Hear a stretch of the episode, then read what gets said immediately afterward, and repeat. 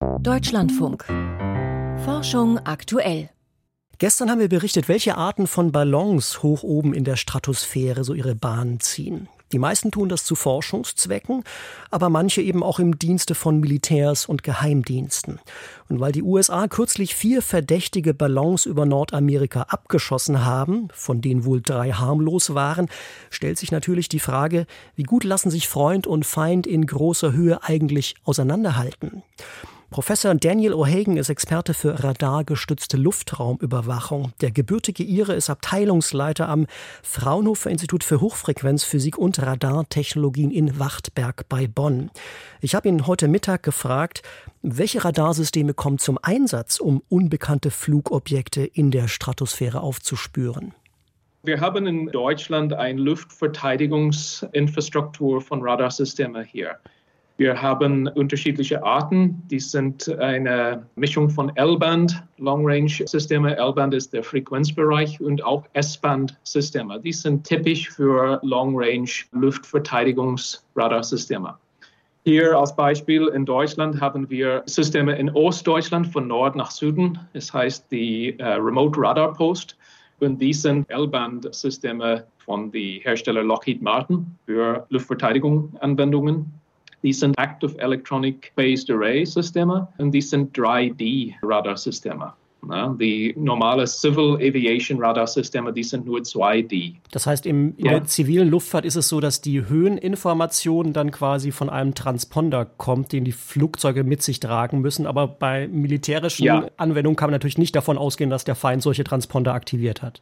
Das ist absolut korrekt. Die Civil Aviation Bereich ist kooperativ, die nutzen Radar, aber auch Transponder-Technologie. Und Transponder-Technologie ist kooperativ.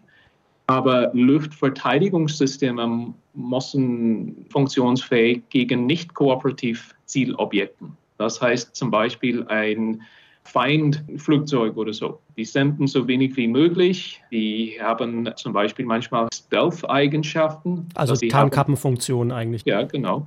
Und die sind manchmal sehr schwer detektbar. Manchmal, die sind auch sehr schnell. Wir wollen aber in diesem Gespräch schauen auf sehr langsam fliegende Objekte, weil diese Ballons, die flogen so langsam, dass zum Teil sie eben nicht von diesen automatischen Radarsystemen in Nordamerika erkannt worden sind. Also wie schwierig ist es für diese komplexen Radarsysteme, die Sie gerade geschildert haben, solche hochfliegenden Ballons aufzuspüren? Die Radarsysteme für Luftverteidigungsanwendungen sind normalerweise getuned für schneller fliegende Plattformen.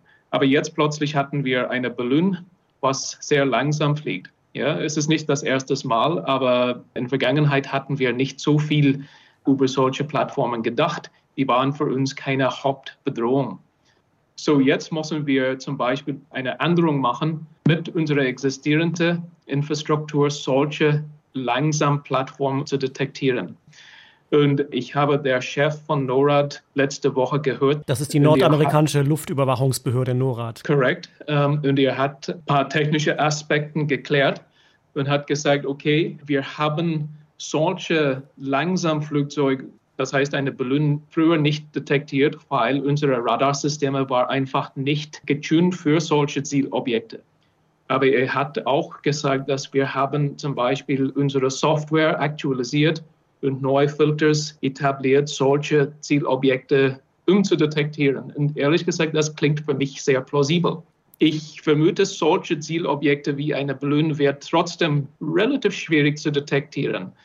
Das Zielobjekt, so habe ich gelesen, ist circa 60 Meter hoch. Und ich glaube, die Zielecho von solchen Objekt wird sehr klein, weil der Ballonstoffmaterial ist keine große Radarreflektor. Aber ich habe auch ein großes Payload gesehen von einem Solarpanel. Also die Nutzlast, Und, die drunter hing. Korrekt.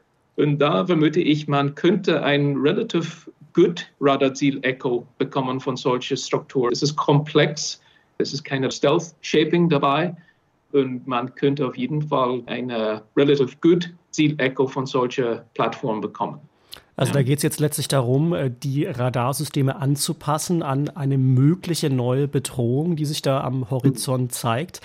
Aber hm. das könnte auch dazu führen, dass man deutlich mehr Fehlalarme hat. Und auch das haben wir mutmaßlich ja schon gesehen, dass auch wahrscheinlich harmlose Objekte plötzlich als feindliche Flugobjekte klassifiziert wurden von den USA. Ja, absolut. Das ist ein Trade-off.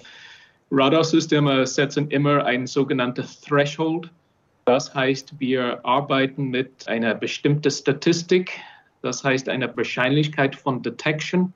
Und wenn wir setzen ein geringeres Threshold, dann detektieren wir wahrscheinlich mehrere Objekte, aber definitiv haben wir mehrere False Alarms. Das heißt, wir müssen viel mehr Arbeit leisten im Bereich Signalverarbeitung und so weiter und so fort solche False Alarms zu unterdrücken.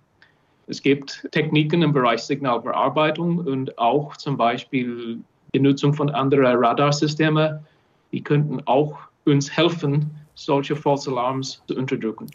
Radaranlagen zur Luftraumüberwachung müssen fit gemacht werden, um feindliche Ballons zuverlässiger zu erkennen, sagt Daniel O'Hagan vom Fraunhofer Institut für Hochfrequenzphysik und Radartechnologien in Wachtberg bei Bonn.